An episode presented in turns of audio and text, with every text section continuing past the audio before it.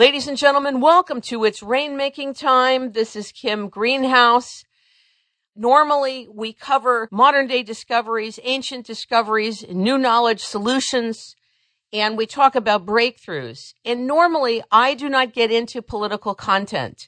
I just don't. I don't want to be involved in any type of bashing or strife or polarization, so I've stayed away from it. However, Today's subject matter is so important for understanding what's going on in American politics at a systemic level and understanding a level of insidiousness and corruption at a process and consciousness level.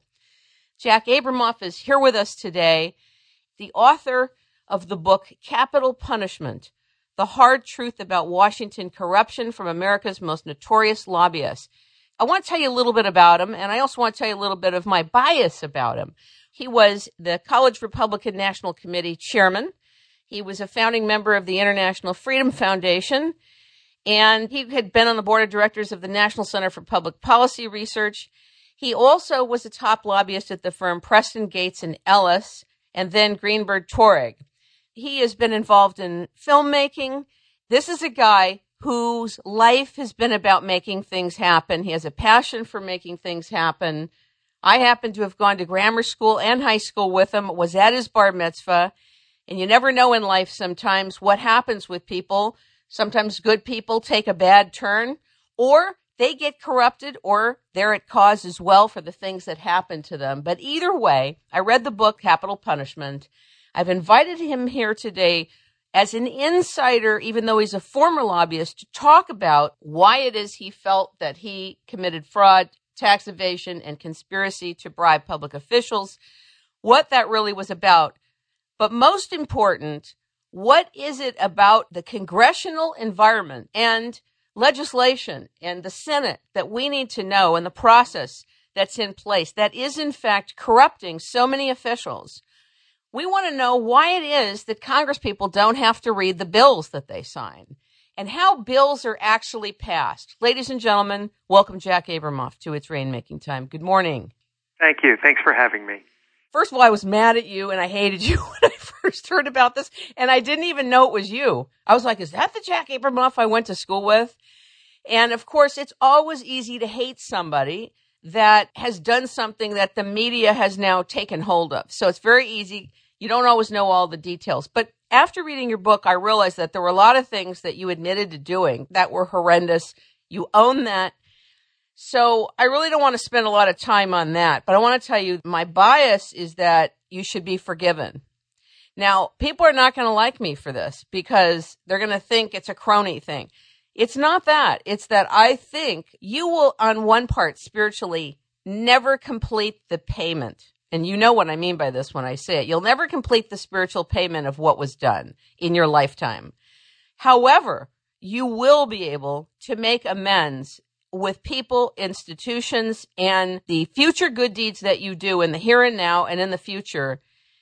And you will be able to live a life of restitution and have a very good life with your family and friends and associates, even if you'll be followed your whole life, even if this thing will always be connected and associated to you where I'm coming from is that you should be forgiven because forgiveness is the right thing to do, not because it's easy, not because we don't all judge you, not because I haven't judged you and the public is judging you.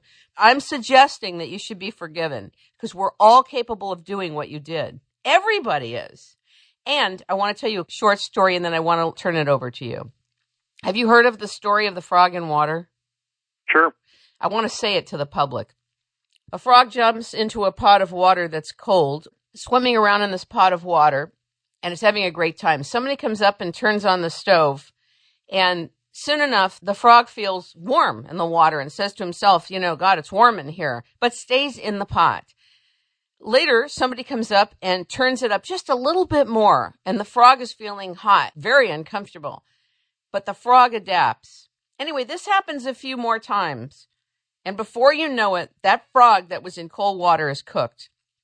Now, this is a perfect example of how somebody can continue to adapt their consciousness and ways of doing things. And before you know it, they're cooked. I believe in part, not in total, this happened to you. Do you agree? Yeah, I think I think for sure. I think that's part of it for sure. Yeah. The other part of it was, to me, that the level of ambition in you, the level of make it happen, you know, you'll do whatever it takes to do it no matter what it was, I think was at the driver's seat going a thousand miles an hour. And I thought it was also refreshing. You didn't care. I mean, you admitted on many interviews at a certain point you just didn't care. You just wanted to make it happen and get it done. And there's a culture to that too that I think is equally important. So with that said, I want to give you a chance to respond to that or say something, and then I have a series of questions for you.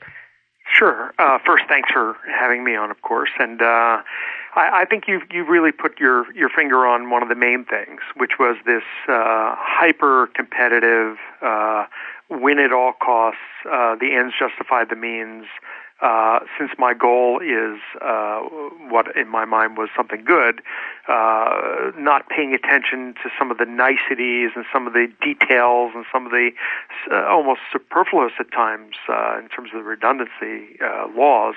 Uh, became kind of a cultural approach to it uh, with me, and, and that was very wrong, very bad, and that indeed leads people to trouble uh, having that kind of attitude. And so I think you have put your, your finger on it indeed. I relate to the drivenness. I will tell you, as a former tournament tennis player for 13 years and somebody's been on a 25 year mission, I totally relate to the ambitiousness and the drivenness and the make it happen. That's what rainmaking is. Make it happen. The distinction here is that at all costs is what got you. It's the other part that got you. It's not the make it happen. It was at all costs. Well, I think I think the what that flows from the all costs tends to flow from uh, an ego problem, uh, where you start to think uh, I'm uh, I'm king, and uh, whatever I want is going to happen. Nothing I want to do can't happen, uh, and uh, you know, I whatever the problem is, I'm going to navigate it. And that uh, sort of losing the realization that there's certain things in life that just aren't going to happen and wanting them to happen, wishing them to happen, doesn't uh, make them right or that they should happen, and can lead you into real problems. And that's that's partly what happened with me.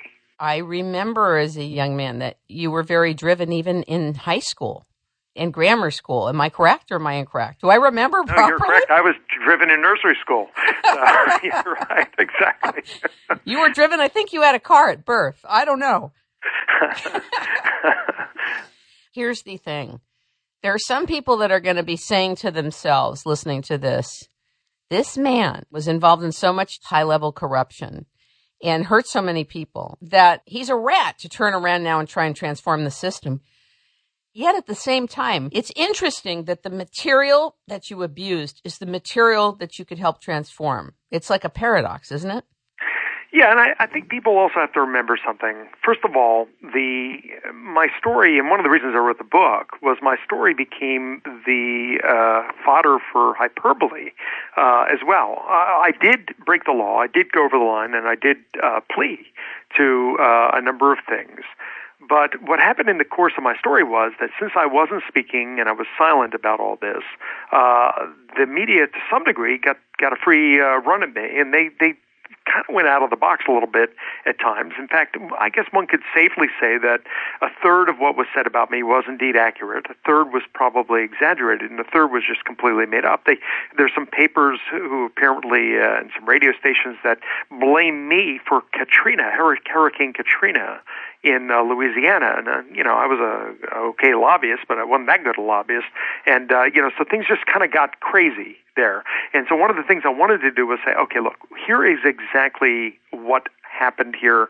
Here's what I did that was wrong. I do own up to the fact I did wrong. I do own up and I'm ashamed that I did wrong. But let's put it in a little bit of a perspective of the truth so that it doesn't uh, rise to the level of uh, war crimes. I mean, goodness, I actually spoke in Baltimore early on uh, before my book came out and uh, it was a group of academics, and they had seen some of the you know uh, excited uh, uh, material that had been put out, including a documentary that was made uh, that unfortunately was uh, many degrees biased. And this person, who was a professor, actually got up and asked me, "What do I think my crimes against humanity were?" And I said, I, I, what do you mean, my crimes against humanity? And he said, well, you know, your crimes against, I said, you mean like a war criminal? He said, yes. I said, I, you know, I've done things that are wrong, but I think it's important to own up to what I did that was wrong, not what you know the image was. So so that's important, but that's an aside, and that's not really the main focus of what what I try to focus on. What I try to focus on is is uh, trying to um, uh, uh focus on the system that I was involved in and my involvement in it. And indeed, unfortunately, it is uh, one that is rife with corruption. It is not an excuse, by the way, to for me that just because I operated in, in a corrupt milieu, that I myself uh, engaged in it. That is not an excuse, and I was justly punished for the things I did. But we do still have this system there, and I think what I'm trying to do is speak out about it.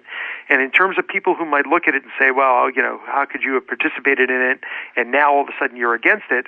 The very fact that I was so deeply involved in it, the very fact that I was so ingrained in it and I was at the leading edge of the spear with it is what makes my speaking out important, not for me personally, but for hopefully for the community so that something can be done about it. I don't know that I'm ever going to repair my quote reputation.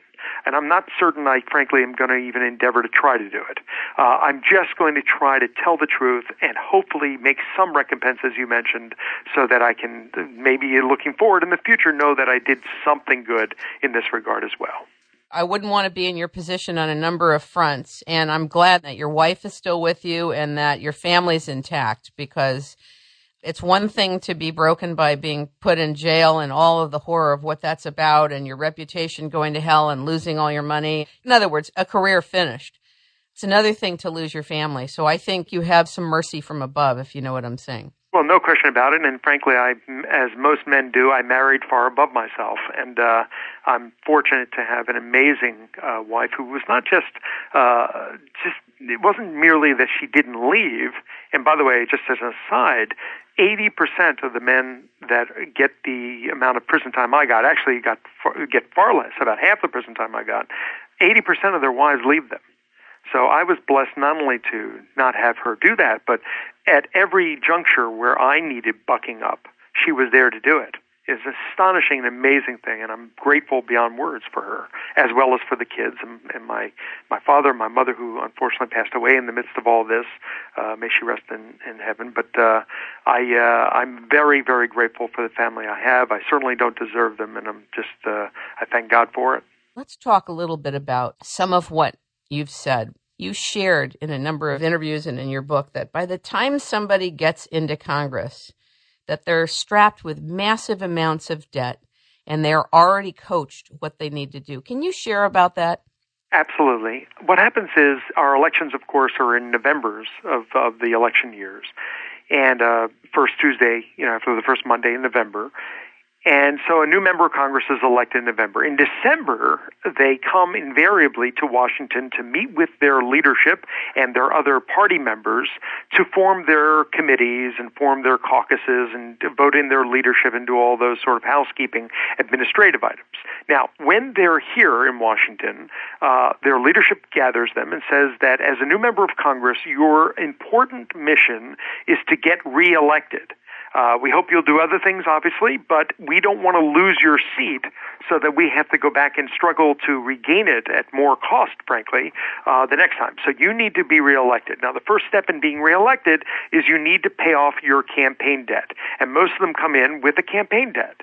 And so to pay off your campaign debt, we'd like to introduce you to people who have ready money to help you and will be also of guidance for you and often include former members of Congress.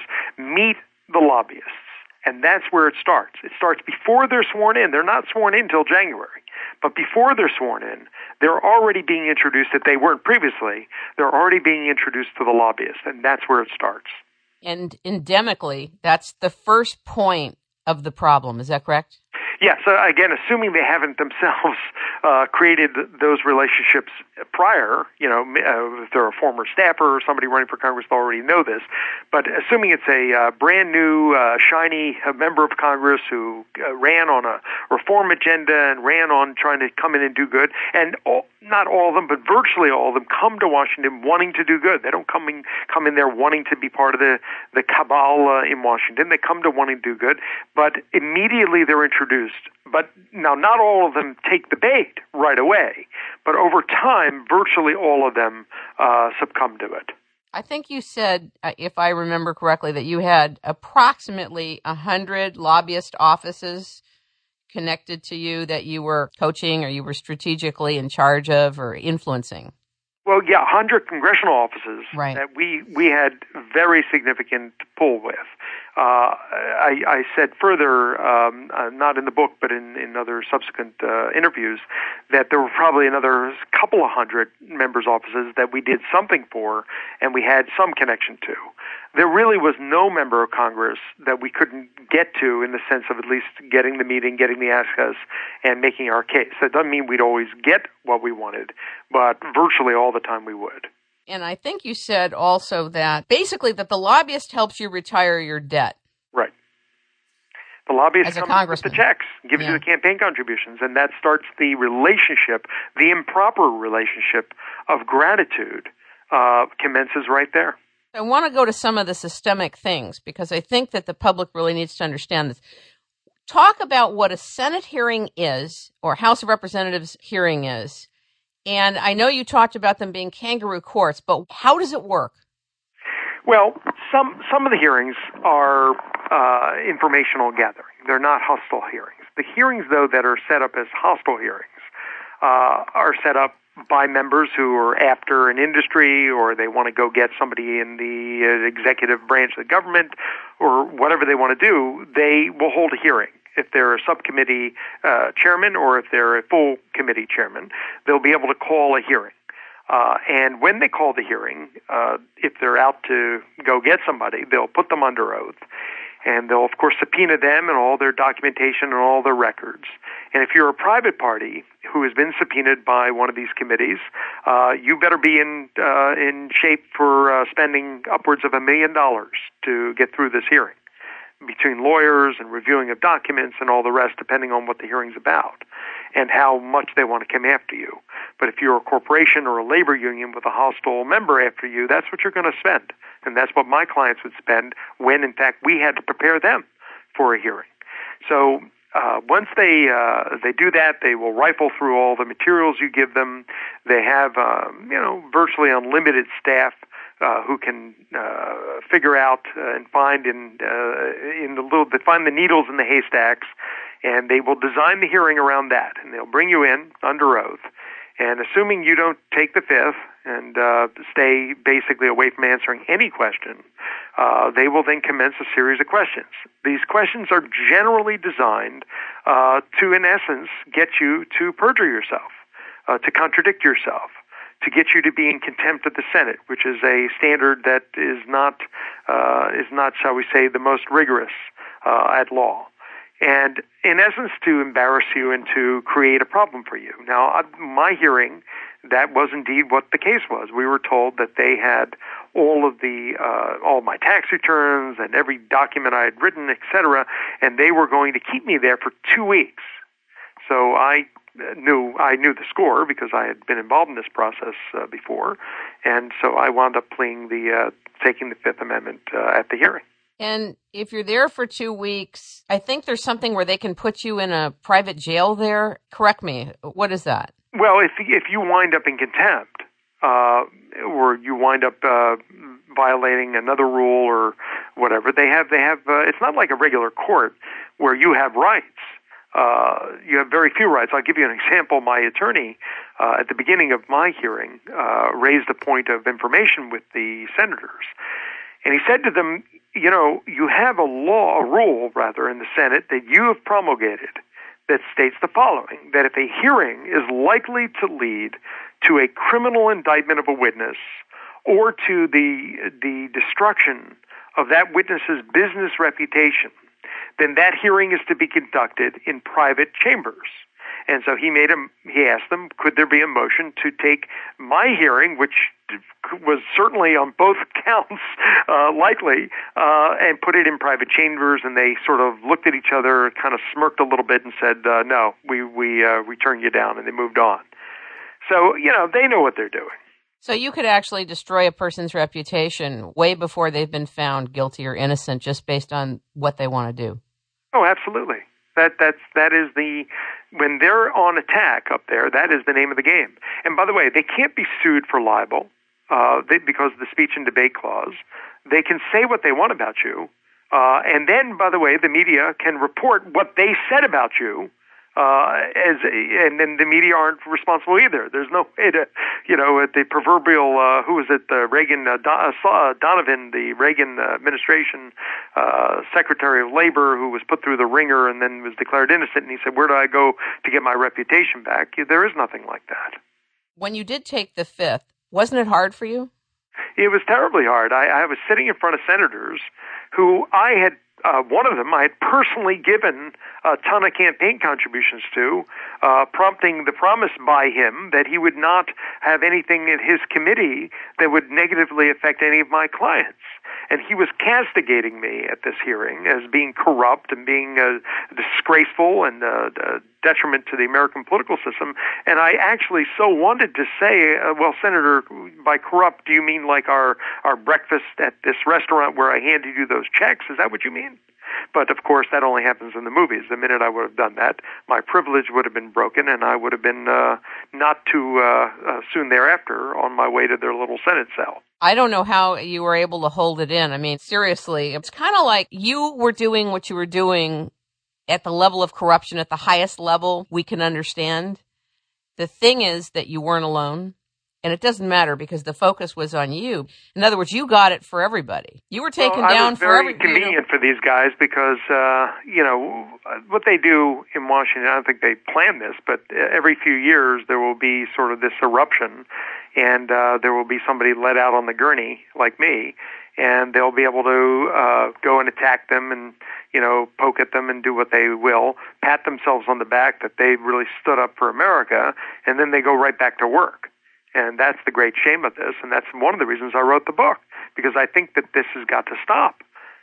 So hopefully people will pay attention and maybe do something. The other thing you said is that a lot of the people that write the rules and are making little dents in reform are the ones who are committing the corruption that you used to do and they're the ones who, uh, the people in terms of the congressmen, they're the ones who want to go out and become lobbyists. So obviously they're not going to make their uh, the rules too difficult on themselves. Uh, they they do not hand over to third parties, as they should, by the way, through third party panels, uh, these responsibilities to make these rules. And and obviously anybody else in any other industry would be required to have an outside ethics officer come in and take care of this and and um, put together an ethics regime. Otherwise, it wouldn't be taken seriously. But here, uh, they are able, with a straight face, to put this forward as reform. The reforms are feckless and they're they're ineffective. If bribery is at the center, at the core of the process and the way of doing business in Congress and in the Senate. How do you see the extraction of it, not just at a process level, but at a consciousness level? Because it's the consciousness that's driving all the action. Well, the truth is you're not going to you're not going to affect their consciousness because or their consciences because the, these guys are perfectly not only happy to to proceed with how they're operating, they think they're moral. They think this. By the way, so did I. I. I didn't sit here participating in this system thinking I'm evil and I'm doing wrong. Uh, unfortunately, the concept of the banality of evil to some degree plays here in the sense that the entire atmosphere is one that this is a-okay. They've taken, in essence, bribery, which is the giving of a financial gift to a public servant in exchange, perhaps not directly, but in essence in exchange for something you want back. That is bribery. Okay, you can't walk into a court and hand the judge an envelope with tickets to the football game and say right before your trial and say, "Hey, uh, you know, hope things will go well here." Everybody gets that that that's a bribe, but for some reason in Congress, none of us got it. I didn't get it. I get it now obviously, but I, unfortunately for me, needed my head kicked in. But the others who are still there not only don't think it's accurate, but they're attacking me vociferously for even raising this matter. The silence about it, its embarrassment, its reputation, breaking, and yet it is a way of doing business. Do you think that there are, I'll use the term, kosher lobbyists? Are there clean lobbyists? Are there people who are lobbyists that are doing the job without doing what you did? Yes, there are. I would say, in fact, most people who are registered to lobby are in fact not break not not only not breaking the law. By the way, it's got to be very clear. 99% of what I did was not illegal. That's the problem. Okay, it was legal and therefore it's happening now. And, not, and I would say most of the lobbyists do not participate in the payola system uh, that I did and that exists up there. They try to go in and make their case for their clients. They try to go in and, on the merits, but I got to tell you something. They don't stand a chance when they're up against somebody like me. Okay, there's they don't stand a chance. They may stand a chance with a few members of Congress, but they're never going to win. And until we get the playing field more level, uh, so that people like I was and people like they are now cannot use money to uh, to to make that playing field unlevel. Until that happens, we're never going to have a fair system up there. And now here's the next question. Do you really think in your heart of hearts and in your life experience, good and bad, that this quote system that you're referring to is reformable? Really, really reformable? I believe the answer is yes. It is absolutely reformable. It's, but it requires, it can't just be wished. It's going to require the American people taking some of these folks and throwing them out of office.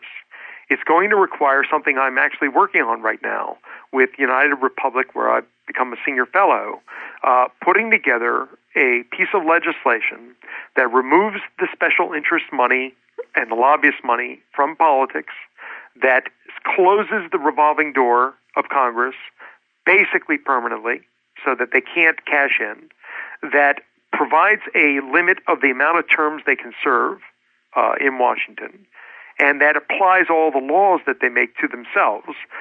A very strictly and tightly drawn piece of legislation that we are working on right now. And then, in conjunction with that, we are going to devise and uh, uh, implement, we hope, a campaign of pledges that members of Congress and candidates for Congress will be asked by citizen activists on the left and on the right to sign. That if they do not uh, to co-sponsor the legislation uh, as attached to it, and vote for every uh, against every amendment to the bill, and vote for every opportunity to get it to a vote, that they will not run for Congress again. And now, there will be people who won't sign it, and there will be people who will sign it and break it.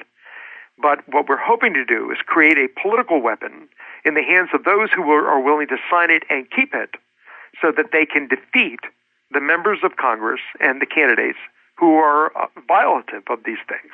And then the mission is, and these are not easy missions, but this is what we're working on, to get the American public behind us uh, and by the way, I've been on about 300 talk radio shows and TV shows and the rest since my book came out.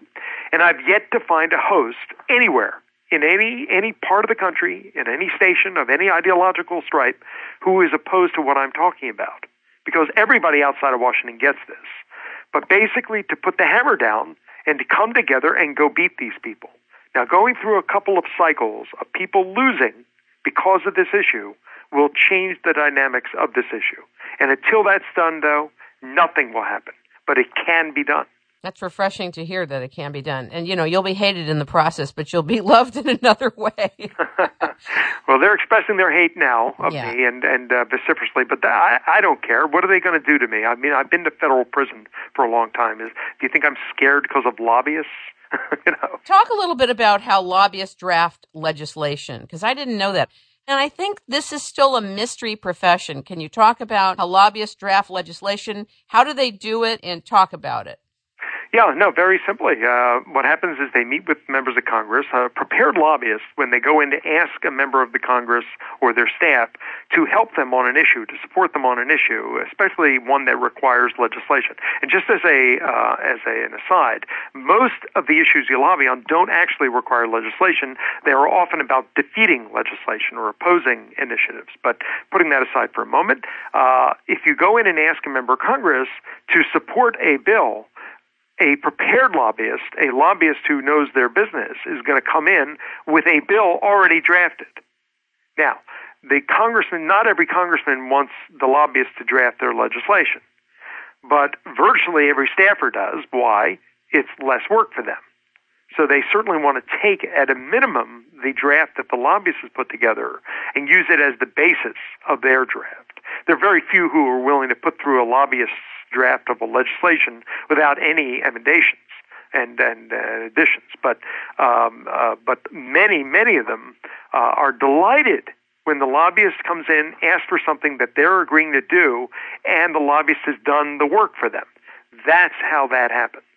Do you have a law degree? I do. And you actually did an amendment to a particular bill that you talked about on television that was pretty heavy duty. You, you know what I'm talking about? The one about the tribe in Texas? Yeah. Yes. Talk just a little bit about the kind of insidiousness and the level of sophistication that goes on with respect to drafting legislation. Share what happened. Well, uh, most lobbyists who are, and not all lobbyists, by the way, I'm not, I'm not speaking on behalf of the ones who are obeying the rules and things like that. I mean, obviously they have a different tack that they take. Um, but the lobbyists who are playing the game, the lobbying game, and they're trying to get something approved by Congress. And if it's something that they feel, well, you know, wouldn't necessarily be widely uh, supported and enjoyed by the, the public in general, or if they feel they have opponents who, once they get wind of it, will do what's necessary to defeat a bill. And it's much easier, by the way, to defeat legislation than to promulgate legislation. But those lobbyists who indeed wind up, as I mentioned earlier, drafting these uh, bills, they're going to want to draft them in as obtruse a way as possible. They do not want people to be able to read the language of their bill and readily understand what it does. Uh, so as a consequence, you wind up having very confusing language at times, language which, unless you're an expert in the U.S. Code, you couldn't understand. And we did this, uh, the bill that you're discussing.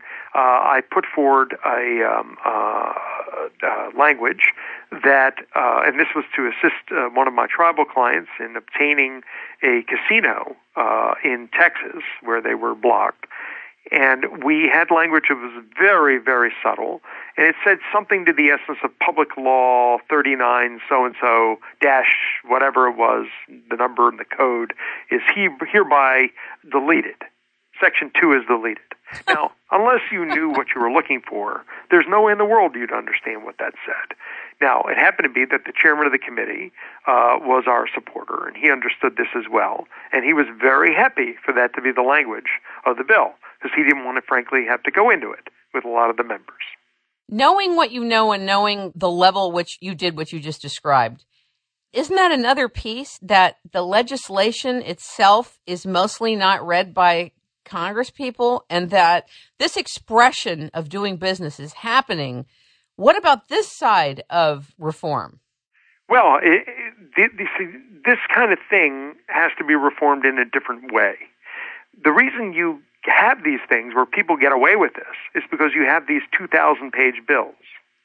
The truth is, Congress and the government, the federal government of the United States, is involved in far too many things. It has expanded so far beyond any notion of what it was supposed to be that now you have 2,000 page bills. You need 2,000 page bills because the government is involved in too many things. The reforms that I talk about in the short term in the book are great and they, they could be wonderful in terms of reducing some of the corruption. But ultimately, the reason you have 30,000 lobbyists, the reason you have corruption, the reason Washington attracts people who are sort of good at this game is because Washington is too powerful. And as long as it's powerful, you're going to have stuff like this. It's not going to be possible, at least I can't, I have yet to come across anyone who can figure out how to make a law to prohibit uh, wording of a bill that's accurate but uh, abstruse, that, that doesn't uh, discuss what it is. Uh, it, it, it, again is a problem. Yeah, maybe there's a way to put a, a, uh, Senate rule in or a House rule in that there has to be a title, but then you're going to have 3,000 page bills. And so there's certain things that are going to be required uh, of limiting, um, first of all, limiting the lobbyists uh, playing with money. So if a congressman is is not uh, being bribed by the lobbyist and doesn't have a financial interest in the lobbyist's outcome, they're going to be more likely to not want to do these kind of egregious things. Uh, but you know, this is yet I, I raised it in the book, and I raise others in the book. And again, the reason I wrote the book because there's so many ways that the, uh, the special interest community knows how to skin the cat and they have to be opposed at every juncture. I say to the reform groups that I work with that this is not a fight we're going to engage in and we're going to win and then we get to go home. Nobody can ever go home. This will be a fight forever because it's a fight against human nature. You know how with business plans, many venture capitalists will look at a good, succinct executive summary. Why can't bills have that? Where those executive summaries about the bills have to be accurate, spot on, and if there's any lies in there, the whole bill's thrown out. Like, why can't a new process be brought into that? Wouldn't that be well, helpful? I, I think it can be. I think it can be, but please keep in mind who we're talking about dealing with this right now. Again, until we get the bribery out of there, until we get some of the playing field leveled, you're dealing with people who would be delighted to have a summary because then the fight's going to be about the summary. Okay, what is an accurate summary will become a fight and and that will become a political fight on the Hill. Isn't it easier though to have the summary have to match up with the essence of what the bill is saying? Putting my bad hat back on. Right, put it on. Days, I, I can tell you right now, whatever issue you brought me, whatever language you brought me, I bet you I could write it differently, completely differently than you, and make a case that mine is accurate. scary. You're scary. scary. Badass scary. Okay. Yeah. Um, this, it's frightening. It's frightening, but it's refreshing to know that what you're saying is there. Do you think that the legal field and the legal culture, the legal mind is part of the problem in all of this? well, I mean, I'm not I bashing the legal field, but I'm asking you really to look deeply. Do you think that this is part of the key that's driving a bad engine or I mean, starting in terms of uh, people, people who approach things uh, legalistically, trying to um, uh, create loopholes and things like that. Yeah, it's done all the time. Oh, sure, sure. I mean that that you know that manner of thinking, that cleverness, that legal uh, contortionism. Uh, that's what the lobbyists get paid for, as well as the lawyers. That's why they're paid. So, absolutely. Now, having said that, by the way, I think it's very important for me to add that the American Bar Association has done incredibly good work to try to reform the system. They have a series of proposals that are really magnificent. Uh, I don't agree with every one of them, but I, I think that most of them are fantastic. So they are, as a group, trying to do uh, what's right and trying to find a way to solve these things. But that doesn't stop individual members who are clever, too clever by half, coming up with uh, with ways around things. That you're always going to have that. You were involved with the Indian casinos in a lot of conflict of interest actions. Do you agree? No, I don't agree. Talk about that. Really. Thank you. I, I, I very much want to. What what the the conflict of interest idea uh, grew out of a project that I did in Texas and Louisiana, and uh, I was falsely accused of being the one to engineer the closing of a casino uh, that a tribe opened up illegally, by the way, in El Paso, Texas. Uh, this tribe opened this casino up when Ann Richards was the governor, who was the governor that preceded George W. Bush uh, in Texas. So you're talking a number of years ago. They opened up the casino even though this tribe had been pre, uh, precluded by law, along with another tribe in Houston. They were precluded by law that they were recognized in uh, to open a casino of any kind. And so they, they uh, after years of frustration, they just opened their casino. When George Bush became governor, he went in and he started to the process of closing the casino. My clients were in Louisiana, which was far away from El Paso, Texas. Many, many hours, uh, 10, 15 hours uh, drive. They had a gaming market that was in Houston, Texas, right over the border of Louisiana. The other tribe that I mentioned a minute ago, uh, one day uh, decided to open a rogue casino, an illegal casino in um, uh, Houston as well. And so we became involved in the process of trying to get that casino shut. In that process, uh, the state resp- responded to us that they were in the final stages of shutting the El Paso casino and only then would deal with the um, uh, Houston casino. I responded that I didn't understand uh, that logic. I mean, if you have two people breaking the law, uh, do you wait till the f- first criminal's in prison before you go arrest the second one? You don't. But they wouldn't. Uh, they wouldn't budge. So my communication was, well, I hope you hurry up so that we can get you to do what we need you to do, which is shut this casino That was taken by uh, Senator McCain in the hearings. Uh, and uh, in the Indian Affairs Committee, when they presented that activity, because later what I did was I alighted on the idea that the way to defeat their subsequent legislative endeavors in the state of Texas to legalize their casinos was to split these tribes apart by solving the problem in El Paso. My proposal to do that was wrongly interpreted as me, A, first shutting them, and B, now coming to reopen them. Uh, that was absolutely inaccurate. When it was portrayed in the committee, they conveniently, the Indian Affairs Committee conveniently left out the fact that there was even a tribe in Houston. So what happened was a series of outrageous reports, and by the way, I would have shared that outrage if it was true uh, that I had somehow uh, acted in conflict of interest with my clients. I absolutely never did that, and uh, and it was an outrage. I tried my best within the limits that I had at the time to explain it, and I explain it fully in my book. I'm sure that you've wanted to say that. well, I, you know, when I did my 60 Minutes interview, we went into this, and yeah. I gave a full explanation, and they didn't include one clip of it. I didn't see that in the 60 Minute interview. So you have been accused of billing an enormous amount to your clients. And I think that you are the highest paid lobbyist on the Hill. What do you say? Well, what do let you me respond to both of them. Yeah, I do. I want you to respond. Thank you. I appreciate, by the way, the opportunity to respond to these. Number one, I wasn't the highest uh, highest paid lobbyist on the Hill. I had the most successful individual practice in Washington uh, in terms of uh, the aggregate of my fees. But I was certainly among the uh, those my firm and I were uh, some of the most expensive but that was only because the stakes of the efforts that we engaged in were much, much higher financially than the average lobbyist. What would happen is this. A client would usually be failed by some rival lobbying firm, and they would be at death's door.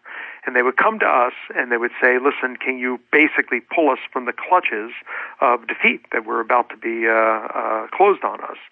And we would tell them, okay, well, here is what we charge. You may have been paying an average of twenty thousand a month to uh, your previous lobbyist.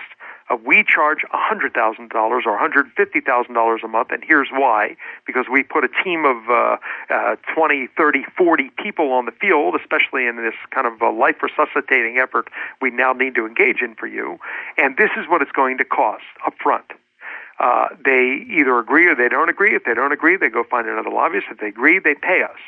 Now, at the end of the day, um, probably charged, uh, all told, probably north of about $80 million in fees to our clients. We added up what the benefit of those efforts were financially to these clients, either directly or indirectly, and not counting a major thing, which I'll talk about in a few moments, that uh, that we did for them. And those efforts added up to approximately six billion dollars in benefits. So for about eighty million dollars, they bought six billion dollars worth of uh, worth of success. Now, again, I, I wish I had never even been in the business, but I like, you know, I try to address what it was at that time. Our clients considered us, and some of them actually said, we were the best slot machine on the reservations. We were the best return on their investment. For better or for worse, by the way. I'm not, uh, uh, not defending this in terms of the overall policy stuff right now, but looking at whether or not our clients got ripped off, uh, I think that uh, they they felt at the time they didn't, and what happened was subsequently, a lot of the clients lost control, political control of their tribes. You know, their tribal uh, governments that are elected. And our clients who we worked for were defeated. They were often defeated by people who were exceedingly hostile. Tribal politics is about as rough as you can get. And they would come out and attack us and attack them. But in terms of whether the clients got the value, uh, it's very, very hard to argue that our clients did not get value. What I did do, that I pled guilty for, by the way, and I'm ashamed about, and I should never have done, and uh, and it was not my decision to make. I didn't properly inform my clients that some of the companies, or actually one of the companies that I was uh, involved with, that I recommended to them uh, to service some of their needs outside of Washington in some of these fights to retain their markets, that uh, I had in fact an arrangement that I was getting compensated to the tune of half of the profit that was left over. That is what I pled guilty to. that did not affect the fact that we worked on their efforts and succeeded for them, but it was something they should have been able to make the decision for. They likely would have decided to go forward because they know I was working on it and they probably thought that I wasn't going to do it for free and I wasn't, but it was not my right to make that decision and that's what I pled to and that's in fact what I went to prison for and got punished about. Very interesting.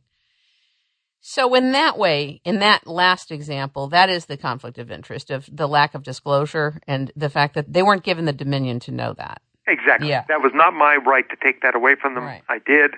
I regret it. I wish I could undo it. Uh, and I've been punished for it. The other thing is, even if you were, quote, notoriously expensive as a lobbyist, there's no crime in being expensive. It's the question of what's getting done. And so many people said you could sell anybody on anything and you were the most powerful person in your field. And my question to you is Were you ever aware of being power hungry, power addicted, a power freak, if at all? Seriously. Well, I think, you know, I didn't, um, I guess my addiction, uh, I had addictions. Uh, my main addiction was I got very involved in funding schools. And unfortunately for me, this drove a lot of my mania with business, uh, whereas anybody else would have said, gosh, I made $20 million last year, I can take it easy. Uh, I was literally living hand to mouth because of the uh, the efforts, the communal and uh, charitable efforts that we supported were huge drains. I mean, we started schools that were big, you know, got to be not huge schools, but big enough that they cost millions a year. And um, uh, so what that did was that my attention was focused on that. It wasn't focused on power in the sense that you know I didn't really uh, I didn't feel like I was so powerful. Uh, I didn't. It, I, I should have. I guess I should have dawned on me that I, the fact that I get everything I want that's like a hint. Hey, you have some power. But uh, you know, I would go home every night and I didn't have any power over my kids. so I guess uh, you know I guess I didn't really think about that. But uh, uh, the greed with me, you know, my wife and I gave away 80% of what we made. So it wasn't necessarily a personal greed. It was a greed for doing these things that we were involved in. And, you know, what was our motivation? Yeah, sure. Some of our motivation was good uh, to help people, help kids and and we had kids living in our house. Also i wrote about it in the book seven kids beyond our five who lived there who needed a place to stay. So we wanted very much to help you know help folks. And, but maybe there was a tinge of you know okay boy look how good a person i am there as well. I, I can't deny that. You, you know that the regular public is going to have a hard time accepting that a lot of the misguided actions of you were led by a philanthropic heart. Right. I'm, I'm not. I'm not saying that my misguided actions were only led by that, but Right. in terms of what I was addicted to, that was certainly one of my addictions. In terms of the other stuff, my main uh, my main uh, uh, difficulty was the addiction to winning, uh, the addiction to wanting to absolutely never lose, and letting the ends again justify the means to get the victory, whether it was for a good cause or not. It's not a good thing, and that is in- indeed what. Uh, uh, what pushed a lot of it, you know. But look, I have to tell it what like it was with me. I have to tell what I thought I was doing. I, you know, everybody else has said what they thought I was doing, but they aren't me. Uh, you know, I have to also throw in what I thought I was doing, and you know, in the sense that it's uh, it, it seems i- incredible to people. You know, okay, I'm sorry. Uh, some of it is going to not resonate with people who've been conditioned to think of me as a villain. Uh, but some of it, you know, I wasn't a complete villain. I wasn't. A, uh, certainly, I wasn't a saint, but I wasn't the complete uh, satanic uh, figure that I was made out to be. And I know that people, do, some people don't like to hear this. They want, you know, Americans in general love to have pure characters in fiction and, and movies and things like that. They love to have a perfect villain. They love to have a perfect hero. And I'm certainly not a hero, but I'm not necessarily a perfect villain. Yeah, the paradox and the complexity makes it sometimes undigestible. Right? True. I want to go to page 270 in your book on the last paragraph of that page, where you're talking about legislation. And you gave an example of one day a U.S. Senator from New England goes to Target and buys a picture frame. You remember that? Yes, I do. Can you talk about that? Because that is such an interesting example of how things work. Yeah, I, I this is a completely, uh, obviously, uh, made up uh, hyperbole, Right, uh, made, right. made up um, uh, example. But uh, uh, what, I try to do is capture what is possible on Capitol Hill, which is there. I talk about the, uh, uh, you know, you own a company. I talk about what if you own a company in the Midwest and you've made picture frames uh, for for 100 years, 150 years, your your family, and you make the finest picture frames, and uh, you you take pride in them, and you hire you people who work for you, et cetera, and, and everything's great. And then one day, a senator from New England goes and buys a picture frame at a store, and it's not one of your nice picture frames; it's somebody else's shabby picture frame, and they uh, uh, he's putting it up on the wall, and it breaks, and it falls, and it cuts his foot, and he's furious. What does he do? What could he do? What he could do, and what too many of them do do, is pick up the phone and call their staff and say, okay, this picture frame business, I'm going to get these guys. My foot's bleeding. I'm upset. I'm this, I'm that. You know, and there are people who have excessive egos up there, uh, as everyone, I shouldn't say everyone in politics does, but a lot of people do, including me when I was there. Uh, you know, we, we all, you all think you're, you're, uh, kings of the universe or masters of the universe. And so he decides that he's going to go out and he's going to fix them. And he's going to put forward the Omnibus Picture Frame Act, where he's going to describe how a picture frame should be made and the safety conditions and this and that and the other thing. And all of a sudden you hear about this from a friend of a friend of a friend says, hey, there's some bill I read about in Congress on picture frames. You find out what it is, and you see that it will destroy your company that you'll have to totally redo your factory. You can't afford to do it. Your margins aren't enough. And so you have a choice now either go out of business, you bring all your friends and family who work for you in and say, okay, look, sorry, I wanted to hand this down to the children like it was handed to me, but we're out of business come uh, next fall when this law is uh, passed. Or you ignore it uh, and you say, we're going to make the picture frames every way we wanted to, and that works until they kick your door in, you know, to arrest you because you're breaking the law. Or you decide, look, I'm going to go to Washington and I'm going to tell all these congressmen and senators uh, what's what and you get there, you don't know anybody, so you have to stay there for months and meet everybody. Or you do what most people do, you hire a lobbyist. Now, what lobbyist are you going to hire? You're going to hire a lobbyist who knows everything about picture frames and could talk about details of how we make them and what the engineering is and the, the, the marketing and all the rest. Or you're you going to hire the senator's golfing buddy who can basically on the on the third hole of the golf course turn to him and go, "Hey, uh, Senator, what's the deal with this picture frame thing? Come on, you're hurting one of my clients. You know, can't you just knock it off?" Okay, yeah, you're right. I, I don't know what I was thinking about, and there it is. It's over with. Now that happens a lot in terms of the lobbyist who's close because of the golf. I was one of them, by the way. Now, is that fair? Is that right? Okay. Well, what are you supposed to do? If you're the owner of the company, what are you supposed to do? Who are you going to hire? You're going to hire the person who's going to get to that center. The problem is, number one, the playing field is unlevel. But number two, the problem is that the senator has the ability to do this. The senator has an ability to put a bill in for something like this. That was not what this country's government was supposed to be, but it is. And so it's one of the things, as I said earlier, that have got to be reformed. I love that example. I mean, I hate that example, but it's a very important example. I want to ask you in your professional experience, how deep level do you feel and think or know insider trading is occurring in the Senate and the Congress? I don't think it's I don't think it's widespread. Okay, I think most of them uh, actually didn't even know that they could do it until it became public. Uh, but it was widespread enough. Enough people were doing it. Enough people of power were doing it.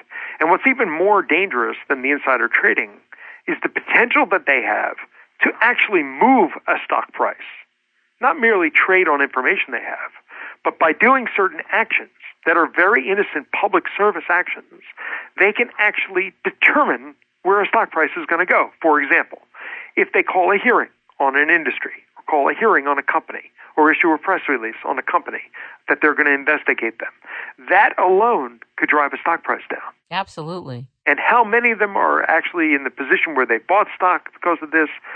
We don't know. We never will know.